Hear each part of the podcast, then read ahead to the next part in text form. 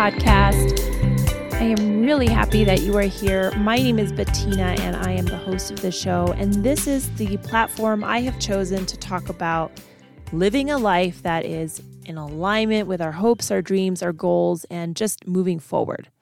Stop staying in that rut and shame blame game that a lot of us tend to stay in over and over and over again, letting day after day, month after month, and sadly, year after year go on, dragging us down, basically eliminating us from our purpose. If that's not one of the most unhappy beginnings of a podcast show, I don't know what is. But sometimes we have to see where we maybe are on a pain island and see how we can get to a a happier island, a happier place. And in order to move on to that happier place, we kind of need to define what it isn't, right? And so today I wanted to talk about something I just heard about, and I have never heard of this phrase before. And sometimes I am wondering where I am, but I heard today of something called the pink tax. And I had a friend just kind of go off on me about how she just says, This is a real thing. You can Google it. And I was like, I have never even heard of this thing. So I looked it up, you know, and typically this is when women will end up spending much more money for kind of the same products that men do. Um, their example was, you know, a pair of razors, for example. They, a pair or three or four, whatever, whatever they sell them in. But that women will pay more for them so that, you know, because they look more feminine and men will pay less. At the end of the day, one would hope that the razor itself is just as sharp in both cases, whether it has three blades or four blades or five blades or movable blades or whatever it is nowadays, but that the products are basically comparable. But why do they cost a different amount? And some called it a pink tax and others referred it more as a blue discount. I don't know, you know, if that's true or not, but it really got me thinking a little bit deeper on what my friend had actually talked about. She was very upset and she goes, I am having someone come over to quote this and that at the house, and I'm having my boyfriend come over. Now, this may not be a very common situation for a lot of people, but I tend to know very well of having made sure that there is somewhere a male present whenever something is happening within my home, within my car. And why is that? You know, I, I would like to think that many, many women are intellectually, they have their wherewithal together, but what is it about still having some sort of male energy, male entity, male person nearby so that we feel someone can hear us? And I know that for some people, probably men, they can't really quite comprehend this because they've never been in that position. But sometimes when you have been, this makes clear sense. So basically, it, it, involves whether it's an actual product or how we communicate. It means that women are just treated differently. They're not treated as, as much with their respect and they may not be treated, let's face it, on equal ground. But as a woman having this podcast, and perhaps as a woman listening to this show, what does that really mean? And how can we relate that to self worth and self discovery and understanding and believing in your value as a human being, as a woman? So I started thinking a little bit more about this. And I think that there's perhaps a pink tax in more ways than just with, you know, uh, car issues or house issues or plumbing issues or anything of that nature. What about if there's a pink tax just generally in life? And in order for there to be a tax, there has to be some value in the beginning, right?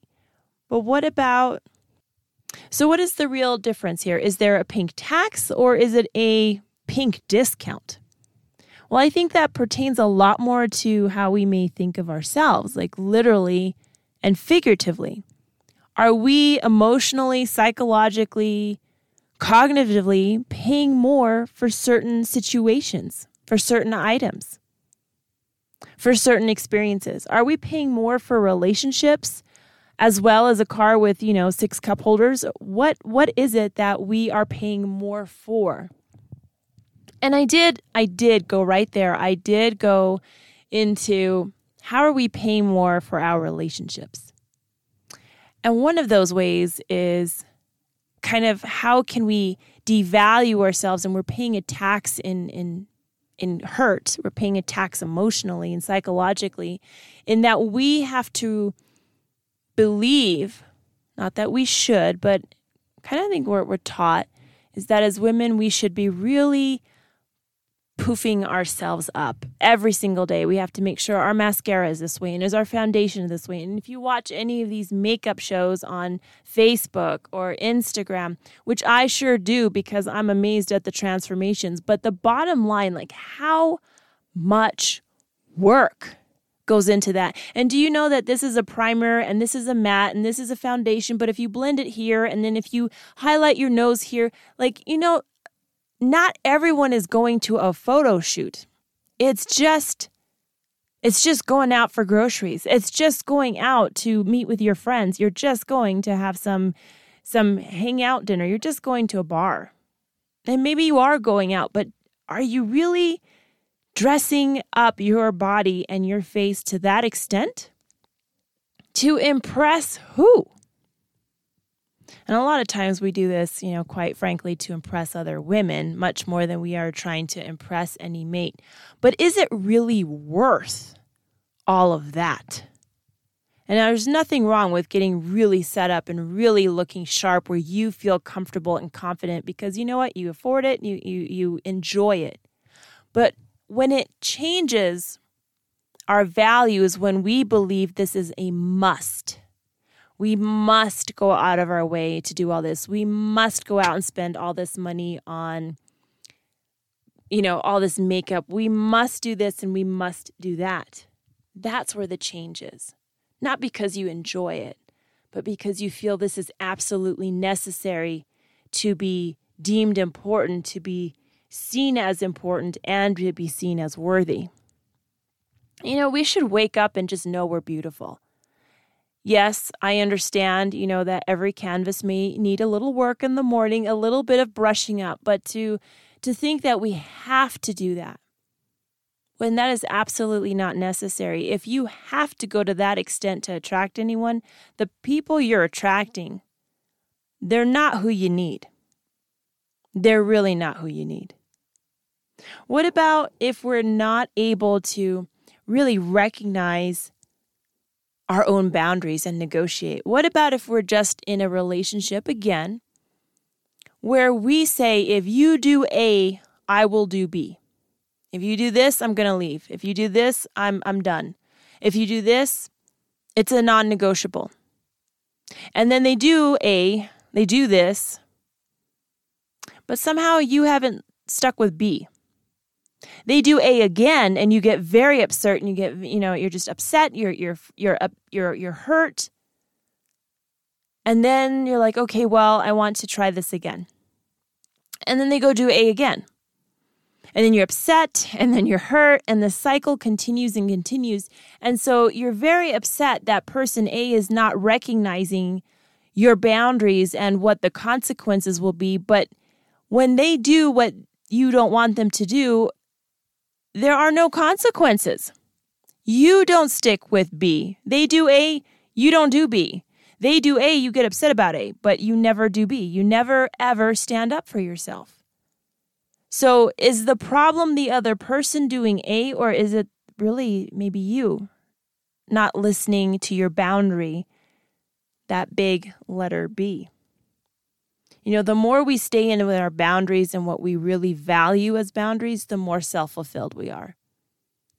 Because when we don't, we allow this other person to build in and, and be our object that fills us up. Now, cognitively and, and mentally, we know no one can do that, but that doesn't mean emotionally we, we don't try. There have been many a time that people myself included, have tried to feel just happier about my own stance in life because so and so is in my life. And 100% of the time, that has failed. And I am not the only one with that story. So at the end of that day, we're devaluing ourselves. We're adding this pink tax to our own life or pink discount, basically, because we want someone else to fill up our cup. So, number three, how else are we devaluing ourselves with our relationships? Well, one is we're not letting ourselves shine. You know, if you have some major accomplishment or some dream that you're really going after, yet we never talk about it, we don't show up to it, we hide it, we downplay it, we don't want to hurt someone else's feelings because, well, they maybe didn't have those same opportunities or their family was not motivating them to pursue higher things. You know, this was their circumstance. That is true. And we can't take away from someone else's experience. But someone else's experience should not take away from ours either. That's a discount. You know, you don't turn on the lamp so you can hide it under a pillow. You turn on the lamp so it illuminates the room. And that illuminates everything, not just you, but someone else, other objects, other opportunities. Other people can see clearly because of your light, not because you're stuffing it somewhere to be dark. Darkness stays with darkness, but you can't move forward. You don't know left or right. You become disoriented in the dark. It really is that light that helps clear that up. And if that light is too bright for someone else, they can't tolerate it, then let them sit in the dark. Some people prefer that. And it is not our job to pull everyone out. Sometimes you got to just let them be but that has nothing to do with you. Don't discount your purpose in life because you are the rescuer for someone else. Because there is a point in time when every single person, whether they know it cognitively or they just don't want to believe it, we are not designed to rescue anybody but ourselves. And even that task alone requires the help of others, or a lot of introspection and a lot of work. And if we take that much work for ourselves, imagine the work you're going to put into somebody else. So, is this pink tax to be in a relationship? Is that really worth it? Instead of taxing ourselves and taxing the person that we are around, if we're discounting ourselves, well, then are we really worth anything in the first place? And that's a very good question for anyone trying to figure out how to just get someone to have someone. Because when you have that person and they're not living up to your expectation, they're not what you had hoped for, they're not what you need, that's not the other person's fault. You know, if you want anything to walk in the door, anything is going to walk in the door. We don't have to discount ourselves. We certainly don't. Now, there may very well be a debate whether or not we we use these experiences to grow. We use these experiences to really learn and and what the value of our our our opinions are the value of our life the value of everything we have to offer. But it should not be discounted under any means. And the person that should least discount your your contribution your life is you you are the last person needing to put you down because you know what? Out there in that world, there's a whole bunch of people willing and wanting to do that job for you. Do not stand in that line nor at the front of that line being ready to say discounted right here. You know, discounted, I'm just I'm just ready for anything. You know what? We go on one date, now I can tell all my friends we're dating.